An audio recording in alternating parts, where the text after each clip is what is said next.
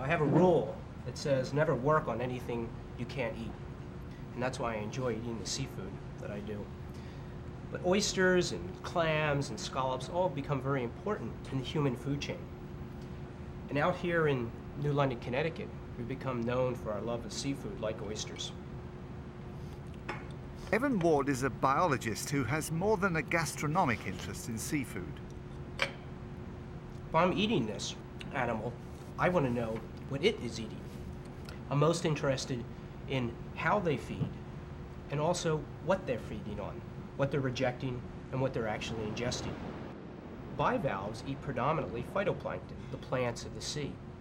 And if you look at these different groups, oysters and clams and scallops, each has a slightly different gill structure, and they feed in slightly different ways. So it's important to study them individually as individual organisms.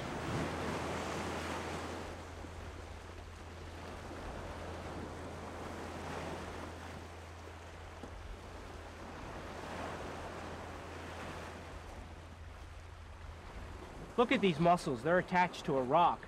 And like most bivalves, they can move very little.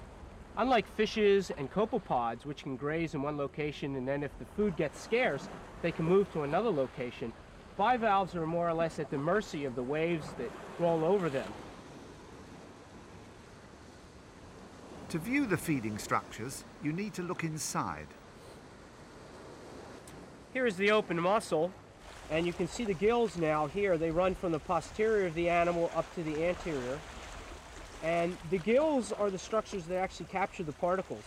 The particles are captured on the gills and taken to the margins and then transferred anteriorly up to the labial palps.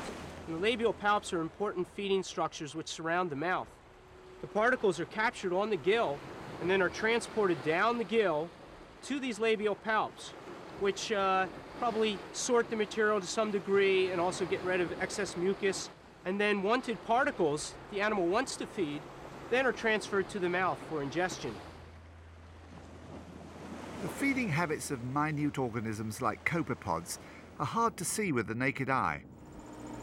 Evan Ward had the bright idea of using advanced medical technology to reveal how his bivalves feed. Here is the endoscope here. This is the rod lens, which is attached to the endoscope. This is actually the insertion probe, which goes into the animal. And this is connected to an adapter, which increases the magnification of the image.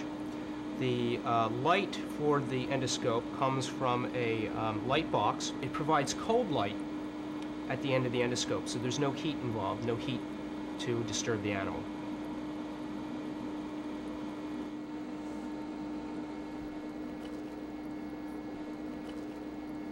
I'm going to feed the mussels a bit of Chaetoceros or microalgae. And this will help stimulate them to start feeding. And then we'll be able to visualize the gill and the capture process on the gills. Evans mussels are making a meal of some natural red algae and some artificial green polystyrene beads. The reason we use these is because they show up against the gill very well, and you'll be able to see them on the video. Let me show you what I mean. So now in this view, we can see the frontal surface of the gill. We can see also the particles moving down the frontal surface of those filaments, and this is by mucociliary processes.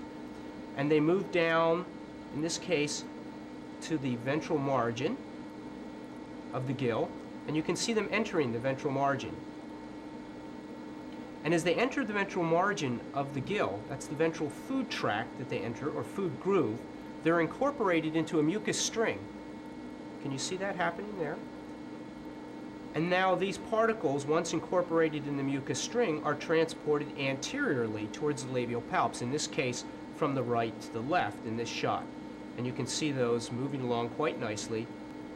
Now let's move over a little bit more and we'll go to the labial palps. The labial palps are important in um, processing the mucus string.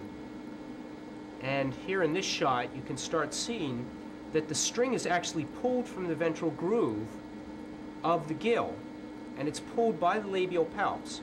And that food string is taken down between the palps, and the palps uh, the ciliary action on the palps actually disperses the individual particles that were trapped in that mucus string.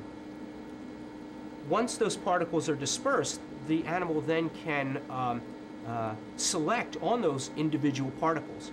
Unwanted material then is rejected as pseudofeces, and the material the animal uh, wants to ingest is then taken to the mouth. Like all discerning eaters, oysters and other filter feeders are choosy about what they allow into their mouths.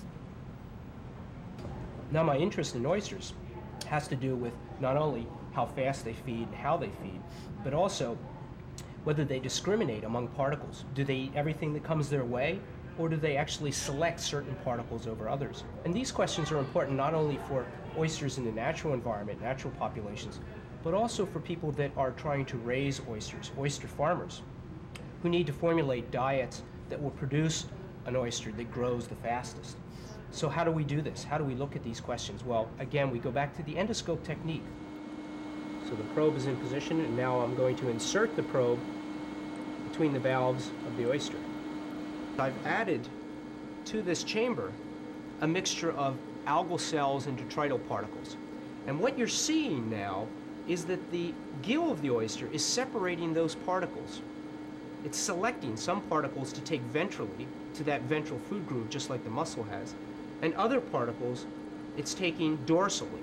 So the material in the dorsal food groove is predominantly the algal cells, the material that's the higher quality. The material that's being transported in the ventral food groove has a very different color. It's a light straw color. This material predominantly is the detrital particles. So the animal is selecting between the algal cells and the detrital particles.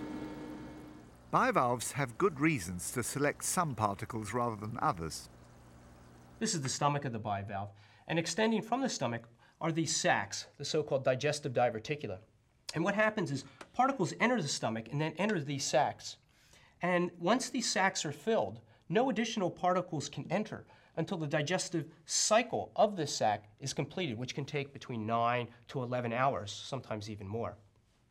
So consequently, energetically, it's beneficial for the bivalve to pack these sacs, these digestive diverticula, with high quality particles and try to eliminate as many low quality particles as possible.